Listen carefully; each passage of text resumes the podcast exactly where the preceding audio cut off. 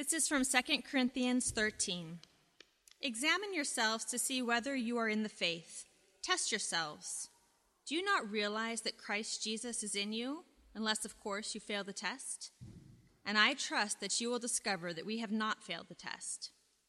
Now we pray to God that you will not do anything wrong, not so that people will see that we have stood the test, but so that you will do what is right, even though we may seem to have failed. For we cannot do anything against the truth, but only for the truth. We are glad whenever we are weak, but you are strong, and our prayer is that you may be fully restored.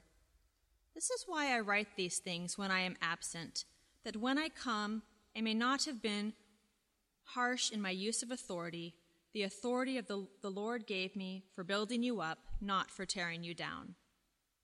Finally, brothers and sisters, rejoice. Strive for full restoration. Encourage one another. Be of one mind. Live in peace. And the God of love and peace will be with you. Greet one another with a holy kiss. All God's people here send their greetings.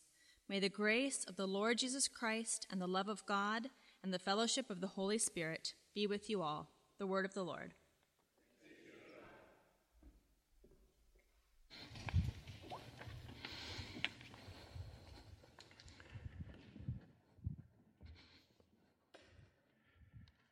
Good morning, everyone, again on this brisk January day. Hope you out of town travelers are enjoying this. Met someone from Arizona, so he was really liking being here right about now.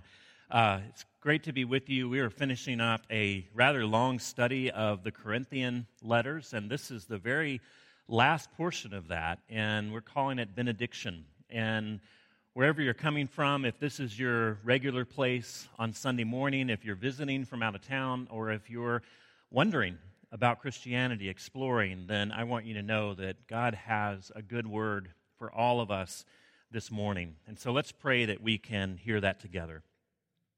Father, I thank you that your book to us, your love letter, is so full of grace and so full of words of encouragement and so full of words of welcome that you are constantly seeking us out, constantly inviting us in. And wherever we're coming from, whether we have big questions about the nature of reality, about Christianity, if we have skeptical thoughts in our heads and we're surprised that we find ourselves here this morning, or whether we've been doing this for many years and many decades and things have become rather routine, I pray that you would surprise us this morning I pray that you would show up in ways that perhaps even startle us, and that your benediction, your good word, would rest upon us all. And we pray in Jesus' name. Amen.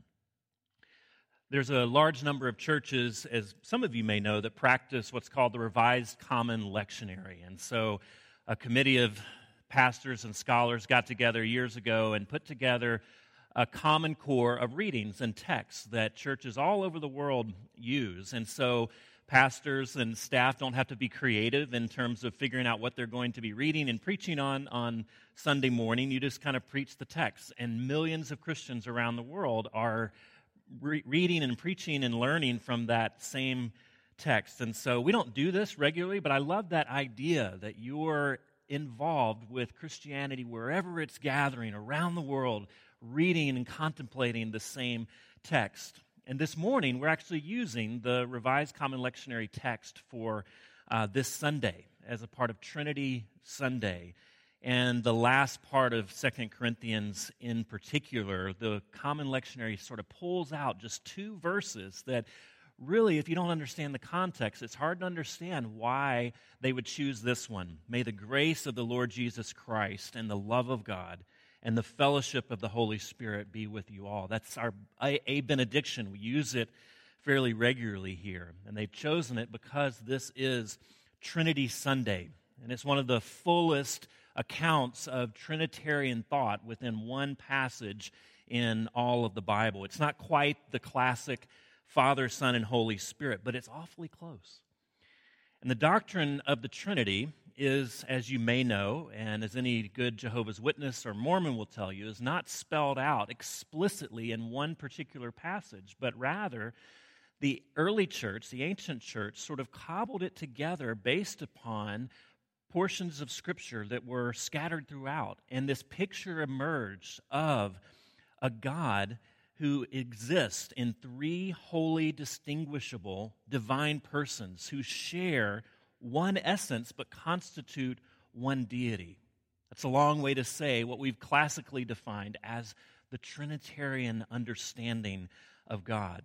And if you are here exploring, this is one of the things that sets Christianity apart. If we're wrestling with these ideas of exclusivism and particularism and do all roads lead to Rome, this is one of the ways that Christianity distinguishes itself and one of the central places that other world religions and other sects would find anathema to belief. It's a very particular, very, very particular and big idea.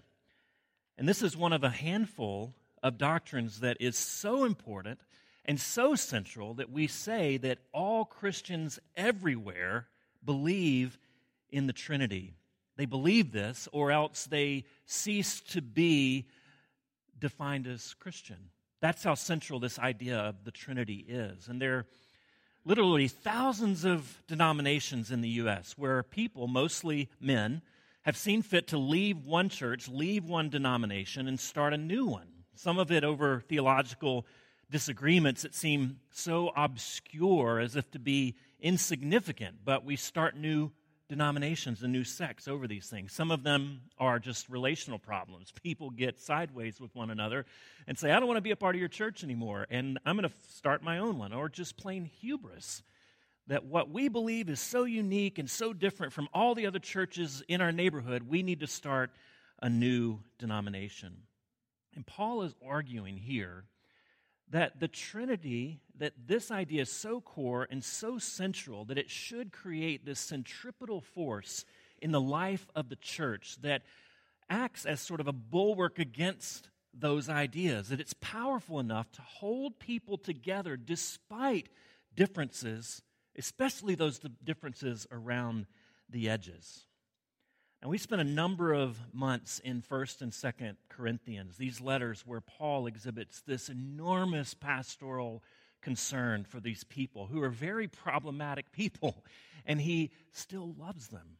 And he cares for them and he wants to come visit them. He planted the church and now he's engaged in this rather lengthy correspondence with them to answer their questions. That is, 1 Corinthians was an answer to a letter that he had received, and then 2 Corinthians was related to a different set of circumstances. And we think there was at least two more letters that would have been considered Corinthian letters. And so he is spending a great deal of time and maybe a few tears and frustration for a congregation that was frankly a headache.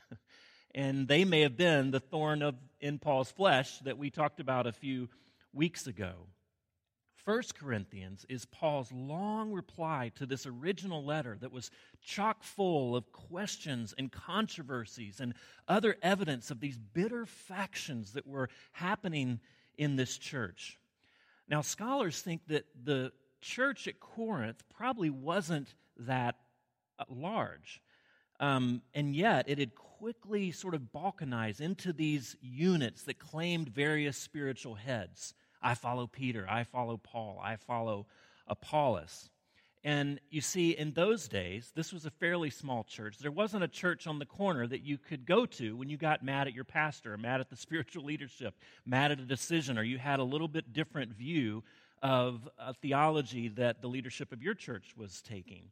You couldn't just go down the street and shop for a new one. This was the church. And so, to solve that problem, is they basically just created factions within the church. They didn't have to leave. They just said, Well, I like Peter more than Paul. I'm going to follow Peter. I'm going to follow Apollos. And so you had this balkanized existence or balkanized reality in, in this church. And each of those contained further subunits divided by social class, intellectual class, economic class, and fights broke out all over the place within this church over whose spiritual gifts were more important and whose teaching on important theological matters was the most pristine, and whose notions on social justice were the most Christ like. And on top of that, you had guys that were frequently frequenting uh, brothels and sleeping with prostitutes and didn't consider it a problem. And one man, at least, we read about in 1 Corinthians, was sleeping with his mother in law. And everyone thought it was just perfectly fine. This was the church. Apart from those things, everything was going swimmingly. Sometimes you hear Christians lamenting the state of the modern church, and if we could only go back to the early church where they had it all together, they had it all figured out, but they were a mess just like we are. And if we went back there, you may have noticed you would have to start exchanging holy kisses with one another. And these weren't little polite pecks on the cheek, these were likely mouth to mouth kisses and cross gender. So be careful what you wish for. But then, sometime after that letter, between their reception of Paul's corrective letter, that is 1 Corinthians, taking on all of those things, a few among the Corinthian faithful began to identify with these so called super apostles that were coming into the church and infiltrating it and trying to get people to follow them rather than Paul. So you had this further factionalism. And they were telling them that they needed to start believing in these, all, all these other notions. And so, what we now call Second Corinthians or 2 Corinthians, depending on your political persuasions, we find Paul going to great lengths to defend his credentials as an apostle and the orthodoxy of his teachings. And so that's sort of what we get to this morning this sincerely Paul part of the letter, this coda on everything he's had to deal with in these two letters, and probably one in between, dealing with the problems of the church. This is the sincerely Paul. This is how he wraps it up. And here at the end of this exhausting correspondence, and you saw, if you were here with us, a lot of tears and a lot of pain and anguish that Paul's wrestling with his feelings towards this church. And it spanned many months, if not years. And here at the end, Paul raises these two weary hands to speak one last blessing upon them, one last benediction. He doesn't have the strength in his arms that he once did. He's planted that church in Corinth all those years ago, and he's been through enormous hardships himself. And he's had these pastor tears over the situation in Corinth. And still, he raises these tired hands, metaphorically speaking, in this last passage. And he says, The grace of the Lord Jesus Christ be upon you, and the love of God, and the fellowship of the Holy Spirit. And that's his sincerely Paul. That's his coda. That's his summary of everything he's written thus far. And what more is there to say, really, than that? From the fullness of the triune God comes everything we need to exist and thrive in the often fractious communities that we inhabit. And what is he saying here? Three quick things in this benediction. He's saying that you both possess and that you're to lean into three particular things. The first one is the grace of the Lord Jesus Christ. That if you're part of this church, you possess it in some real way, but you also have to lean into it and actualize that in your own personal life. What do we learn from this is that we need the grace of Jesus to be brought into our church, brought into the spiritual home that we inhabit, for us to move into the church as individuals, to be deposited in a new spiritual home, we need the grace of Jesus to do that. We don't actualize our own Christianity, we are brought in by the grace. We are invited in, we are welcomed by Jesus. We are spiritually relocated in Christ as baptized people if you're part of his church. And Paul uses this foundational idea over and over and over to sort of untie these ethical knots that the Corinthian church is presenting. Remember the grace of Jesus. Remember that you are baptized into his name. That's his answer for all of these difficult, difficult problems. And we need that. If we're part of this church or any other church, it has problems, just like the Corinthian churches, our church. And we need the grace of Jesus to continue forgiving and re forgiving and re-forgiving all of the wounds that you accumulate by being part of a human institution.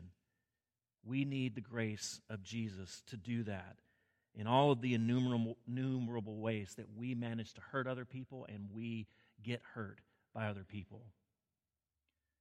We need Jesus to be gracious to us in all of our failure and fractiousness and self centeredness.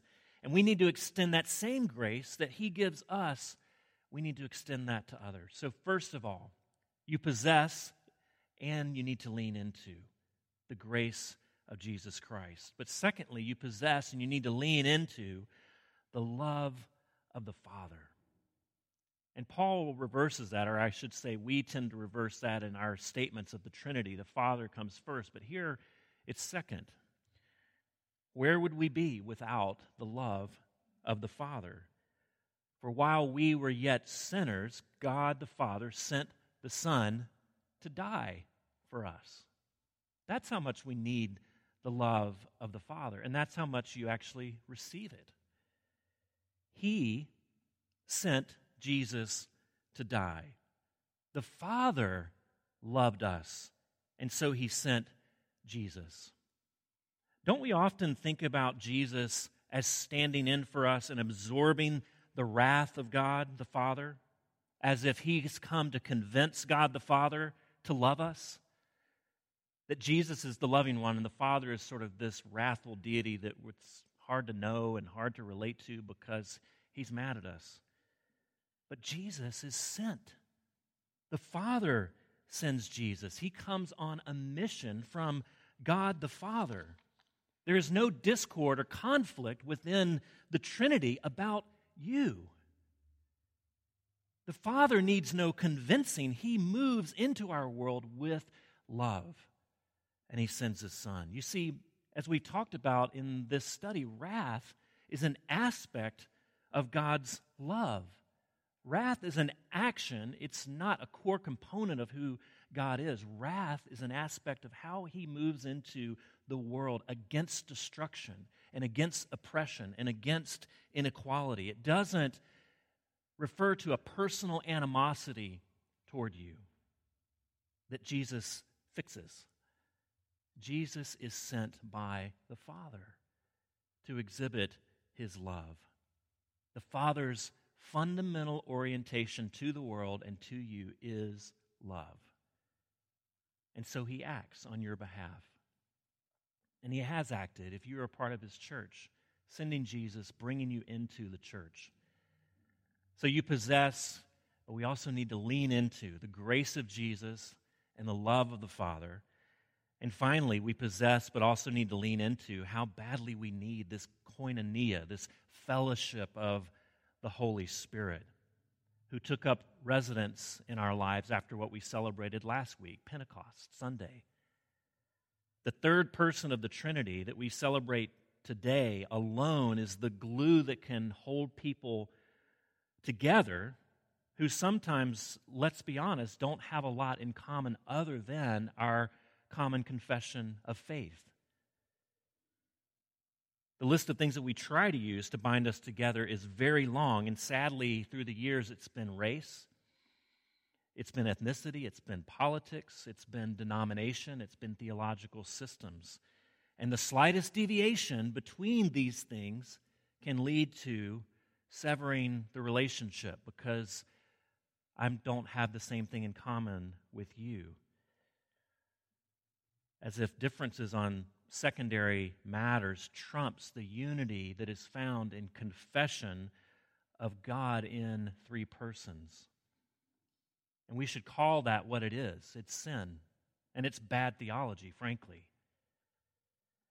In farming communities that we're familiar with, each farmer sort of figures out their land and they put a fence around it. Why is that? It's to delineate what they own, but it's also to keep their livestock close in and to keep it from intermingling with other livestock, and everyone gets confused.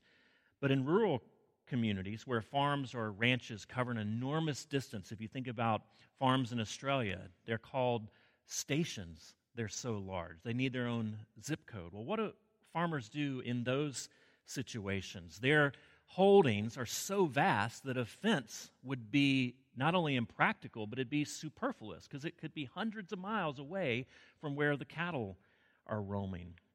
So, what do they do? Instead of spending millions and millions of dollars on a fence that's sort of secondary and superfluous, they dig a deep hole into the ground and they sink a well.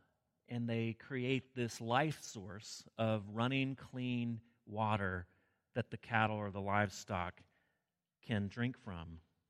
And what happens then is the fence, the boundary, isn't necessary because the cattle, the livestock know where that hole is and they don't wander very far.